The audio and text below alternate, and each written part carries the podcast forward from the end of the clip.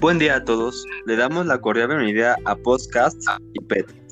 El día de hoy estamos en compañía de los expertos de ética y moral en la práctica fisioterapéutica. Al igual como siempre, contamos con la compañía de nuestra gran amiga Fer. Muy buenos días, querido público y expertos. El día de hoy hablaremos sobre los códigos de ética y moral en la práctica fisioterapéutica en México, así como las instituciones que rigen esta práctica y algunos antes de ella. Antes de comenzar, mi compañero Enrique les hablará de qué es la fisioterapia, la ética y la moral.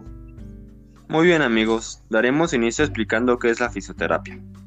La fisioterapia es una ciencia que se dedica a prevenir, recuperar y rehabilitar pacientes de todas las edades por medio de tratamientos terapéuticos dirigidos a restablecer la función en la mecánica corporal. En la ética surge la interioridad de una persona. Es el nivel práctico de la acción, la ejecución de las normas establecidas en una sociedad y proviene del griego ethos, que significa carácter. En la moral, estudia o determina lo que es bueno y lo que es malo y cómo se debe actuar, es decir, impone las normas de conducta y convivencia proviene del latín mor, moris, que significa costumbre. Muy bien amigos, como les dijimos, contamos con la presencia de grandes expertos en fisioterapia. Y sin más preámbulos, eh, cuéntanos, licenciado Salvador, ¿cómo se aplica la ética en la práctica fisioterapéutica? Gracias. Bueno, la ética en la fisioterapia es un pilar fundamental no solo para que exista la aplicación de normativas o de reglas, sino que capacita cada vez más al ser humano a transformar su percepción de la realidad en una fuente de autocontrol. Todos los fisioterapeutas son responsables de mantener y promover una práctica ética de fisioterapia. Para lograr este fin, el fisio debe actuar siempre por el bien del paciente. Este código de ética siempre debe ser cumplido por todo fisioterapeuta. Aquí les dejo algunos ejemplos con base en los principios de AMEFI. Número 1. Los fisioterapeutas respetan los derechos y dignidad de todos los individuos. Número 2. Los fisioterapeutas cumplen con las leyes y regulaciones que gobiernan la práctica de la fisioterapia. Número 3. Los fisioterapeutas aceptan la responsabilidad de un juicio sano. Y estos son algunos de los puntos más importantes sobre la ética en la práctica de un fisioterapeuta.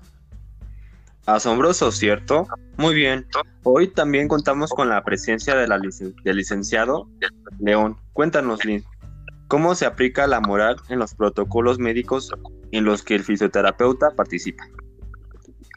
Bueno, los fisioterapeutas se enfrentan a conflictos morales y ante esto deben estar preparados para decidir cuál es la conducta moralmente más aceptable. Es decir, todos los días se enfrentan a diferentes sucesos problemáticos de tipo profesional y con los pacientes, pero lo que nunca debe olvidar un fisioterapeuta es que trabaja con personas y en su mayoría dependientes de otro. Es por eso que el objetivo de la ética y la moral en la fisioterapia debe estar muy presente en todo momento esto significa que no importa las circunstancias personales que tenga este profesional de la salud, su deber es preservar, restablecer y aumentar el nivel de salud del paciente de fisioterapia con el fin de mejorar las condiciones de vida, previniendo y procurando el mantenimiento y la recuperación mediante los medios manuales, físicos y clínicos que estén al alcance. Por esto, los valores morales más importantes que el fisioterapeuta tiene son la empatía, la tolerancia, la solidaridad, la paz, la responsabilidad, la justicia, la libertad, el respeto y la igualdad desde mi punto de vista. Muchas gracias, Lick. Muy bien, ahora damos paso al licenciado Isaac que nos hablará sobre la influencia que tiene la cultura mexicana en la práctica fisioterapéutica. Adelante. Hola, muchas gracias por invitarme. Déjame explicarte cómo actúa esta influencia. En México, la fisioterapia aún tiene mucho por desarrollarse, ya que los mexicanos no conocen el concepto de fisioterapia y tienen una ideología errónea de la que ésta significa, ya que los mismos, al pensar en fisioterapia, lo relacionan en trabajos como el huesero, aquel que acomoda los huesos, un masajista convencional que creen que solamente es para sobar, y incluso con los chamanes, aquellos que hacen rituales de sanación y purificación espiritual. Así es como, es como actúa esta influencia de México en la fisioterapia.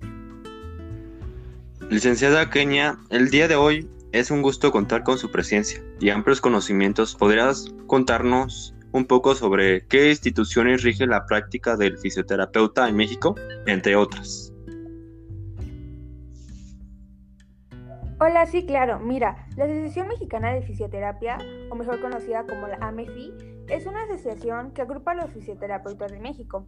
Es el organismo encargado de representar la profesión en el ámbito nacional e internacional, asimismo de satisfacer las necesidades de los profesionales de la fisioterapia en lo que se refiere a pertenencia, actualización y capacitación.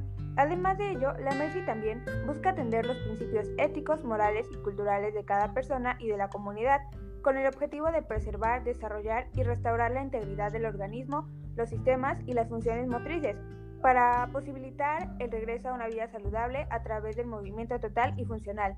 Eh, asimismo, te cuento que la MEFI eh, tiene un código de ética para nosotros los fisioterapeutas, en el cual todos los fisioterapeutas son responsables de mantener y promover una práctica ética de la fisioterapia. Para lograr este fin, el fisioterapeuta debe actuar siempre por el bien del paciente. Eh, este código de ética rige la práctica profesional, responsable y de calidad, por lo que siempre debe ser cumplido por nosotros los fisioterapeutas. Por mencionarte algunos artículos, te puedo mencionar el 3 que nos va a hablar sobre que el fisioterapeuta debe respetar en todo momento los derechos humanos de su cliente, colegas y sociedad en general. O te puedo hablar sobre el artículo 35, que nos dice que el fisioterapeuta debe dar servicio a los indigentes o a cualquier persona económicamente desprotegida cuando así se le solicite. Muchas gracias, Lick. Bueno, en conclusión tenemos que la fisioterapia es una profesión que trata el compromiso con la gente, tanto física, mental y a veces hasta espiritualmente. Los profesionales en esta rama de la salud deben poseer características que antepongan el bienestar de la gente, que viene a ellos con la esperanza de alcanzar una mejor calidad de vida.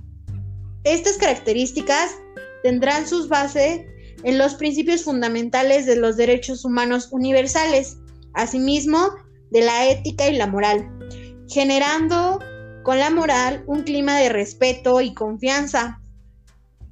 Em, en relación al fisioterapeuta paciente, encaminado a ofrecer un servicio de calidad que, que es lo que espera la sociedad en la que se desenvuelven. Bueno, queridos amigos, esto ha sido todo por hoy. Agradecemos su compañía, sobre todo a nuestros expertos y los invitamos a seguir escuchándonos. Muchas gracias.